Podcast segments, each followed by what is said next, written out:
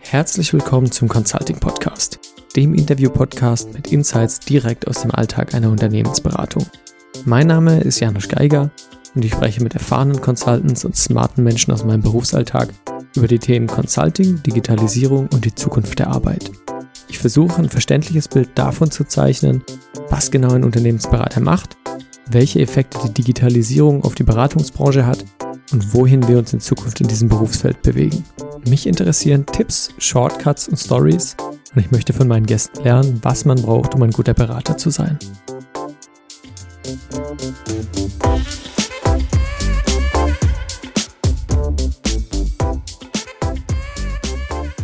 Mein heutiger Gast ist Serap Hashbara. Du bist seit über zehn Jahren schon in der Beratung, warst davor auch bei SAP sieben Jahre, also auch könnte man als Beratung bezeichnen.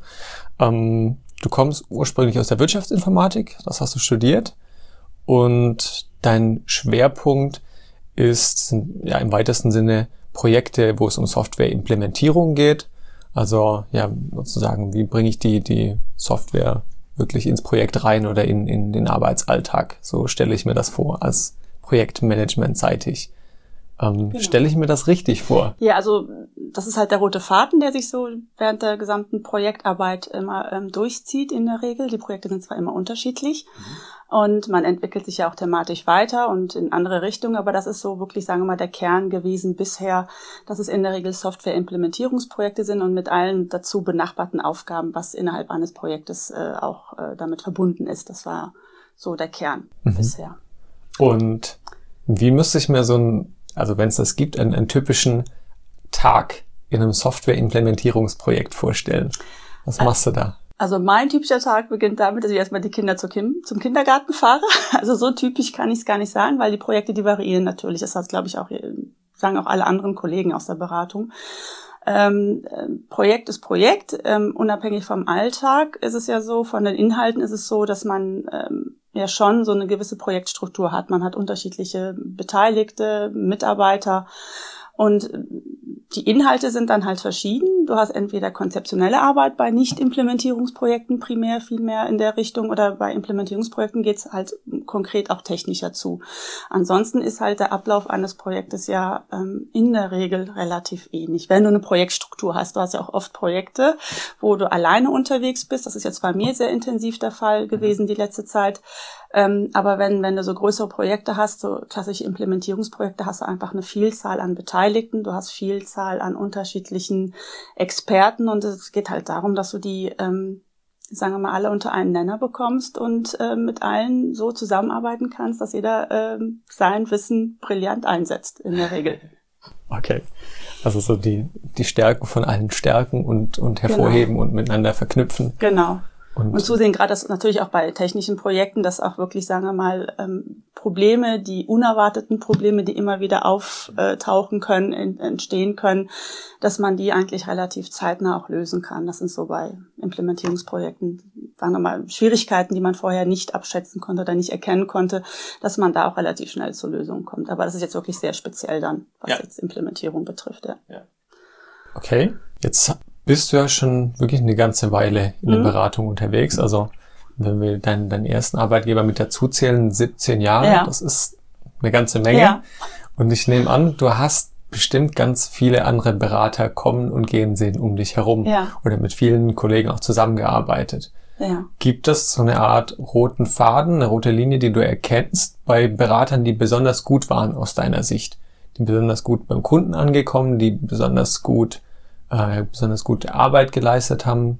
Gibt ja. es da so ein paar Eigenschaften, die du erkannt hast? Definitiv. Also ähm, sagen wir mal, das Expertenwissen, was man als Berater mitbringt, das ist äh, so, sagen wir mal, das notwendige Kriterium. Das ist, wird ja vorausgesetzt und das ist auch teilweise austauschbar. Es gibt halt viele Experten in vielen Gebieten. Das ist ähm, ja sowieso das äh, K.O.-Kriterium. Ohne das geht's nicht. Aber was, glaube ich, wirklich dann im Endeffekt den guten Berater ausmacht, ist aus meiner Sicht, was ich bis jetzt beobachten konnte, ist wirklich ähm, Authentizität, ja, dass man, ähm, sagen wir mal, das, was man macht, auch wirklich aus Überzeugung macht und vor allen Dingen auch ähm, bei unangenehmen Themen, wenn man auch das Gefühl hat, ein Klient oder ein Kunde ist mit der ähm, empfohlenen Strategie oder mit der Verfahrensweise nicht unbedingt einverstanden, dass man genau da dann wirklich äh, nicht nachgibt, sondern ähm, sich bemüht, äh, das, was man für richtig hält, aus seiner Erfahrung heraus, das im Endeffekt auch, sagen wir mal, im Einklang zu implementieren oder ähm, zu erreichen. Das ist ja das, also Beratung heißt ja nicht das, was ein Klient oder Kunde sich nur wünscht, äh, einfach nach, also zu errichten oder zu implementieren, sondern du gibst ja im Prinzip ähm, deine Ideen und deine Vorstellungen und deine Lösungsansätze beratend weiter. Und das ist, glaube ich, schon der Punkt, wo du ähm, oft auch eventuell ähm, Diskussionen hast oder Überzeugungsarbeit leisten musst. Und das ist halt, denke ich, das, was auch dann ähm, die gute Projektarbeit im Endeffekt macht, auch bei unangenehmen Themen dann auch mal, ähm, sagen wir mal, das, was man für richtig hält, ähm, dafür einzustehen. Ja. So würde ich sehen. Also so ein bisschen auch, ich hatte das schon mal ähnlich, ähm, ja, ein Stück weit dem eigenen Bauchgefühl ja. zu folgen. Also Bauchgefühl im Sinne nicht von, ich renne jetzt los, weil ich denke gerade so, sondern ja. Auf, ja, auf der eigenen Expertise zu vertrauen und Genau. Ähm, ja, dass das eigene Wissen mit einzubringen und im Zweifelsfall auch dann dafür zu kämpfen für seine Meinung. Genau, was es halt immer schwierig ist, wenn du dich verbiegen musst, wenn du das irgendwie du was machst, was sagen wir mal jetzt in dem Augenblick der Kunde unbedingt will, aber du siehst aus deiner Sicht, es ist nicht richtig oder es ist nicht ähm, sinnig oder es ist definitiv in der Zukunft äh, wird wird sich zeigen, dass ja. es äh, nicht funktionieren wird, dass man da also zumindest auch wirklich äh, die Bedenken äh, mitteilt und sagt, okay, wenn, wenn man es auch macht, dass man zumindest sagt, dass man es nicht für richtig hält oder so. Dass man einfach wirklich in dem Sinne, ähm, ja, äh, ehrlich ist. Ehrlich mhm. mit sich und auch mit dem Kunden. Ja. Das halte ich für sehr wichtig, ja. Okay. Wenn du dein Ich von vor 17 Jahren ja. treffen würdest, an ihrem ersten Arbeitstag, triffst du die Serap und äh, sagst ihr, also ich würde dir empfehlen, dass du in den nächsten x Jahren auf folgende Punkte achtest, um möglichst gut voranzukommen und vielleicht auch, um dich an anderer Stelle nicht zu sehr aufzureiben oder keine Energie in die falschen Dinge zu stecken. Was würdest du ihr da empfehlen? Ähm also wenn ich das richtig verstanden habe, was würde ich der Serap empfehlen, die vor 17 Jahren quasi in der Beratung angefangen hat? Also es ist schon, also im Kern ähm, ist man ja die gleiche Person geblieben im Kern. Man hat halt unheimlich viel an Erfahrung dazu gewonnen. Ähm, vielleicht an der einen oder anderen Stelle einfach ein bisschen entspannter zu bleiben und nicht zu, sagen wir mal, perfektionistisch da heranzugehen. Gerade in jungen Jahren nach so einem Studiumabschluss ist man da ja noch ehrgeiziger und hat dann nicht mehr so viel, sagen wir mal, Gelassenheit, wie man es im Laufe der Berufsjahre später eventuell hat. Ähm, dass man einfach ab und zu mal eher, ähm, also früher lernt, vielleicht auch mal loszulassen und Dinge äh, so zu akzeptieren, eventuell wie sie sind. Das fällt einem manchmal schon immer noch schwer, wenn man gerade ähm, äh, bestimmte Defizite sieht oder Verbesserungspotenziale sieht, dann ist es halt natürlich schwierig als Berater immer mit der Beraterbrille zu sagen, ja, dann ist das halt so. Aber es gibt wirklich ähm, manchmal diese Hürden oder Schwierigkeiten, wo man auch dann nicht weiterkommt. Und dann muss man halt überlegen, lässt man es dann sein oder macht man es? Ich, ähm, das kommt wieder auf die Situation an. Das war jetzt bei mir im letzten Projekt so. Ähm, das war für mich ein sehr entschleunigtes Projekt, ganz untypisch. Das war, ähm, äh, wie gesagt, im Public Sector. Mhm. Und das war für mich das erste Public Sector Projekt und das war natürlich äh, nicht zu vergleichen mit dem, was jetzt in Großkonzernen ist, äh, wo man ja auch teilweise getrieben wird oder auch selber schon in diesem Tempo arbeitet. Und da ist es halt wirklich, da bin ich an so viele, an so viele äh, Hürden gekommen innerhalb einer Organisation, ganz unabhängig von dem inhaltlichen Thema. Mhm. Und da habe ich sehr viel gelernt für mich. Das war jetzt wirklich für mich ein absoluter Wendepunkt, wo man einfach, sagen wir mal, mit, mit dieser stringenten Art, die man sich jetzt auch über die Jahre so ein bisschen anerzogen hat, einfach nicht vorwärts kommt. Ja, Da gibt es so viele äh, Hürden oder Restriktionen innerhalb der Organisation. Da gibt es Schwierigkeiten. Man kann da nicht mit jedem sprechen, wie es das Projekt bedingt. Man kann dann halt nicht die äh, Experten ähm, äh, aus der Organisation quasi befragen und ähm, da frustriert man sehr oft. Das ist dann halt schwierig, da sagen Aha. wir mal die gewünschten Arbeitsschritte oder die gewünschten Ergebnisse, die man sich äh, natürlich da ähm, gesetzt hat, die zu erreichen. Entweder dauert es länger oder es ist dann auch wirklich äh, zu akzeptieren, dass man, dass man ähm, es eben nicht hinbekommt, wie man es gerne hätte. Mhm. Gerade ja. in so Ein-Mann-Projekten ist das dann. Das hätte mich jetzt auch interessiert. Wie hast du das dann für dich gelöst bekommen? Also du kommst dahin ja. und hattest du intern für dich dein dein, dein Roadmap, dein Plan eigentlich relativ klar und sagst, das mache ich, das mache ich, das mache ich, mit der Person muss ich sprechen, mit der. Und dann merkst du auf einmal, hm, das geht nicht. Genau, ich hatte jetzt meinen meinen Counterpart quasi zugewiesen bekommen. Das Thema ähm, war am Anfang auch nicht das, was, was mir als Thema quasi so genannt worden ist. Das sich so im Laufe der Zeit erst herausgestellt, was sagen wir wirklich der Bedarf des Kunden ist. Und das, das ist ja auch nochmal so genau zu festzustellen, um was geht's ja eigentlich? Was braucht, was wünscht er sich? Was braucht er? Und was ist machbar? Das ist ja so, so, so, so eine Dreiecksbeziehung, ähm, wo man wirklich genau, genau analysieren muss oder genau schauen muss, ähm, äh, was kann hinten rauskommen. Und da ist es wirklich so gewesen, ich hatte mir viel mehr erhofft, ähm, äh, in die Praxis umsetzen zu können. Das hat dann aber halt nicht funktioniert. Und deswegen, ähm, und wenn das dann nicht funktioniert, dann ist es ähm, auch nicht sinnig gewesen, da jetzt krampfhaft irgendwas versuchen zu wollen, da zu etablieren. Und da habe ich das quasi dann in Absprache natürlich, das muss man natürlich auch dementsprechend dann auch besprechen oder dokumentieren, in Absprache mit dem Kunden dann ähm, darauf hingewiesen und habe dann quasi so eine Art Ziel gesetzt ähm, dessen, was machbar ist. Mhm. Aufgrund dieser Rahmenbedingungen, die da existieren. Und ähm, im Endeffekt war der Kunde damit zum Schluss auch glücklich. Das ist eigentlich das Wichtigste. Ja, das ist, also ich glaube, darum geht's auch da, wirklich ja. in den Situationen, nicht, dass man sich von Anfang an das Ziel setzt und sagt jetzt auf Teufel komm raus, machen wir das, sondern da muss man auch ähm, schon so ein bisschen das Gespür und das Geschick mitbringen, ist es machbar und wenn nicht, ähm, wie, wie gehe ich dann vor? Da muss man schon auch andere Lösungswege parat haben. Und das war für mich in dem Sinne ein absolutes äh, Exempel, um genau auch das nochmal intensiv zu lernen und äh, zu tun. Ja. Ja. Jetzt hast du gerade von deinem letzten Projekt erzählt. Ja.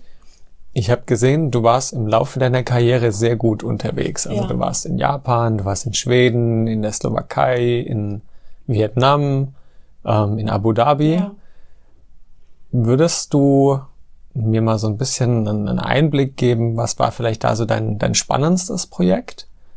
Und die zweite Frage wäre, konntest du bei all diesen Projekten Unterschiede, also so im, im Arbeitsalltag feststellen und vielleicht auch Gemeinsamkeiten, also wo du gesagt hast, äh, egal wo du jetzt bist, ja, ob du jetzt in Vietnam bist oder ob ja. du jetzt irgendwo in, in Schweden bist, bestimmte Dinge laufen einfach immer gleich. Ich fange mit der zweiten äh, Frage an, mit der Antwort dazu. Ähm, ja, klar gibt es Gemeinsamkeiten, wenn du halt ähm, als Experte irgendwo auftrittst. Äh, Gerade jetzt sagen wir mal aus Deutschland kommend, das hat ja eh immer so eine sehr sehr, hohen, sehr hohes Ansehen, sehr, sehr gute Reputation als Experte aus Deutschland zu kommen, gerade in den arabischen Ländern. Klar, da ist auch die Erwartungshaltung immer in allen der Länder eigentlich relativ hoch gewesen, dass man da wirklich äh, absolut top ist mit dem, was man, was man äh, als Experte vorweist. Das ist das eine. Aber klar, dann gibt es natürlich wieder kulturell extremst Unterschiede. Die Arbeit in Schweden ist eine ganz andere gewesen, zeitlich von den Menschen her, von der Organisation her, als zum Beispiel in Japan. Japan, das war auch noch zu dem Zeitpunkt, wo ich noch äh, einige Jahre jünger war und natürlich ambitionierter und ähm, auch flexibler aufgrund des Familienlebens damals. Da hast du äh, auch oft 15, 16 Stunden Tage geschoben. Und das machst du dann auch. Also ähm, machst du dann auch gerne. Ähm, und ähm, da ist natürlich eine ganz andere Erwartungshaltung. Ja, klar, da bist du auch viel mehr gefordert. Oder es war zu dem Zeitpunkt in dem Projekt so. Und ähm, Abu Dhabi ähnlich, oder so arabische Länder, wie gesagt, ähnlich. Ähm, klar ist, äh, in Europa ist es eher so, da ist es eher so ein, ähm, bei anderen Kulturen auch eher so ein gemeinsames Arbeiten, Erarbeiten, Besprechen. Und ähm, je mehr man, glaube ich, nach Osten ähm, oder Südosten geht, desto mehr ist es mehr so eine Erwartungshaltung und so ein Mach mal und zeig mal.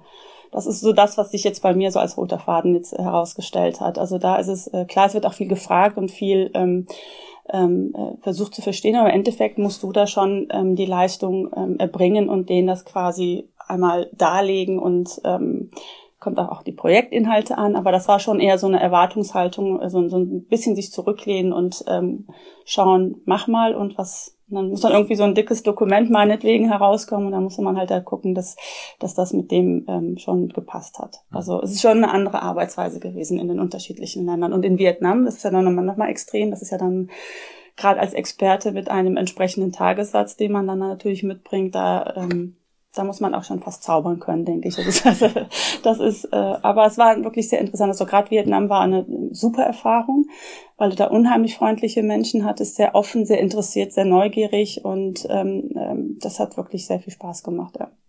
Cool. Dann, da wir es jetzt umgedreht haben, ja. noch zu deiner oder zu meiner ersten Frage. Ja. Dann, dann spannend das Projekt so im Ausland. Also wirklich nur ganz kurzer Aufriss. Also spannend, also von den Inhalten her, das waren jetzt alles wirklich unterschiedliche Themen. Das war alles irgendwo schön, ähm, ähm, weil die Themen unterschiedlich waren. Im äh, arabischen Raum waren es halt Enterprise Architecture Management Themen. Das war sehr spannend. In Vietnam war es ähm, eine Ausschreibung, die wir begleitet haben. Und in Japan oder in Schweden, in Europa, das waren dann wirklich die klassischen Implementierungsprojekte aus der SAP-Zeit. Was, was wirklich ähm, äh, spannend ist, ist dann wirklich, sind so die Rahmenbedingungen. Inhalte macht man in der Regel eh gerne, wenn man da schon ins Ausland geht mit dem Thema.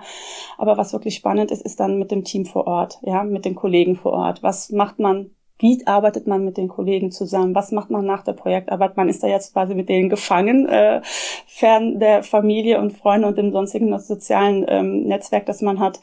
Äh, da war wirklich Abu Dhabi, äh, weil ich da mit brillanten Kollegen aus der DTCon zusammen war, die ich ähm, äh, wirklich sehr lieb gewonnen habe. Das war wirklich eine tolle Zeit. Also sehr erfahrungsreich und wirklich ähm, in jeder Art war es bereichernd. Ja, schön. Jetzt habe ich noch eine Frage. Du hast ja vorher deine, deine Kinder angesprochen. Mhm. Du hast Kinder. Habe ich ja. Jetzt hat man so das Klischee von einem Berater im Kopf, der seine 80, 60, 80 ja. Stunden runterreißt. Das wird mit Kindern nicht möglich sein. Nee. Wie, wie geht Beratung und, und Muttersein, Kinder haben für dich zusammen? Ich hätte es auch nie ähm, geglaubt, wenn ich jetzt äh, vor, vor, vor dem Familienleben, wenn mir gesagt hat, du wirst ja noch weiter in der Beratung bleiben, wenn, ähm, wenn du Kinder hast. Also es ist für mich echt überraschend und es funktioniert trotzdem gut. Das ist für mich echt ein Phänomen, muss ich gestehen. Ich habe jetzt zwei Kinder, das dritte ist unterwegs. Das kommt Ende des Jahres. Und ähm, gerade das ist jetzt, glaube ich, auch der Punkt. Es ist mit den Kindern natürlich, äh, ich bin an meine Teilzeit auch äh, gehaftet. Das geht auch nicht, ja. Man ist mhm. als Berater zwar, wenn man 100 Prozent arbeitet, ist man es gewohnt, 150 zu arbeiten mindestens. Das geht jetzt nicht mehr. Und das ist aber, es funktioniert, ja. Auch wenn ich sage, ich bin jetzt 75 Prozent aktiv. Das heißt, ich bin fünf Tage die Woche für sechs Stunden beruflich eingebunden. Und es funktioniert. Es gibt Projekte, die das ähm, auffangen können, im Kollegenkreis sowieso. Man ist ja auch hier in der Struktur gar nicht so an Hierarchien gebunden. Man ist ja so als freies Radikal unterwegs. Das funktioniert alles. Man kann sich selbst so organisieren, wie es klappt. Es gibt auch ähm, keine Engpässe, was das betrifft. Und ähm, in der Regel ist es so, wenn ich dann wirklich den Stift fallen lassen muss, ein bisschen behördenmäßig, dann muss ich das tun, weil ich ähm, die Kinder bringen und abholen muss. Das ist halt bei mir so das Dilemma, dass mein Mann auch beruflich äh, abwesend ist und ich auf ihn da leider nicht so sehr vertrauen kann. Ähm, es funktioniert, dann bringe ich die Kinder, hole ich die ab und ähm, je nachdem, je nach Projekt, je nach Angebotserstellungsphase kann man dann ähm, entweder am Abend nochmal was machen oder es gibt auch genug Zeiten, wo man dann auf diese Nachtschichten auch verzichten muss. Also man muss nicht. Also es war jetzt wirklich ähm, jetzt im Sommer kurz eine Phase, wo wir ein Angebot hatten, wo es natürlich auch zeitlich gedrängt hat und wir ähm, dann ein, zwei Tage so ein bisschen Nachtschichten hatten. Aber das ist dann auch wirklich die Ausnahme. Ja. Ja, es ist jetzt nicht so die Regel. Und was ich halt einfach sehr praktisch finde, ist, ähm, es gibt wirklich Projekte, die diese Teilzeitarbeit auffangen können und ähm, man sich nicht verbiegen muss. Es ist, es bleibt prinzipiell immer ein Thema der Organisation. Mhm. Ähm, es ist natürlich ähm, auch für den eigenen Anspruch immer nicht so, wie es äh, zu Single-Zeiten ist. Ja, wenn man da ambitioniert durch die Weltgeschichte fahren will oder arbeiten will, dann äh, hat man halt nur sich und seinen Job.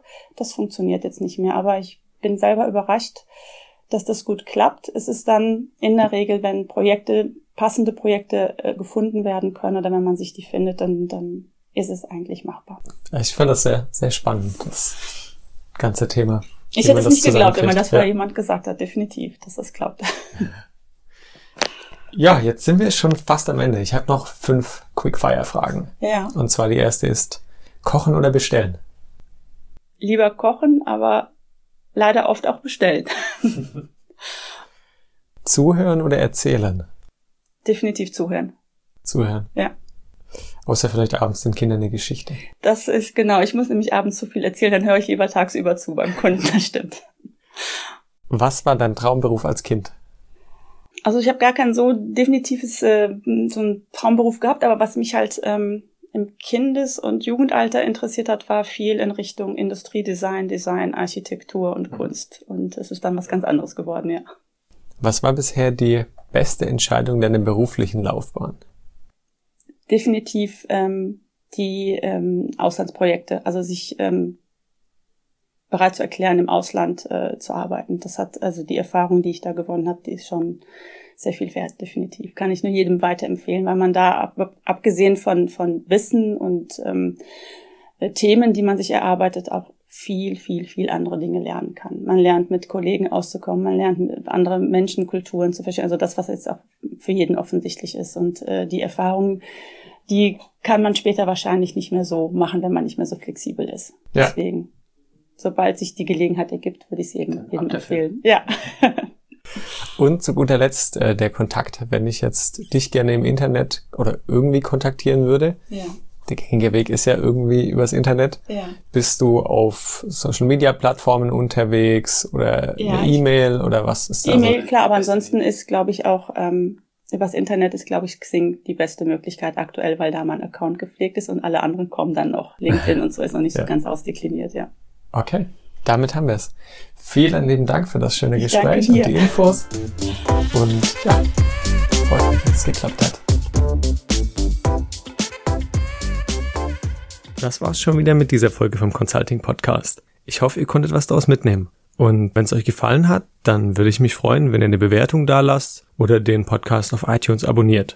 Wenn ihr außerdem Fragen an mich habt, dann schreibt mir doch einfach eine Nachricht auf LinkedIn und ich antworte dann so schnell ich kann. Bis zum nächsten Mal. Ciao.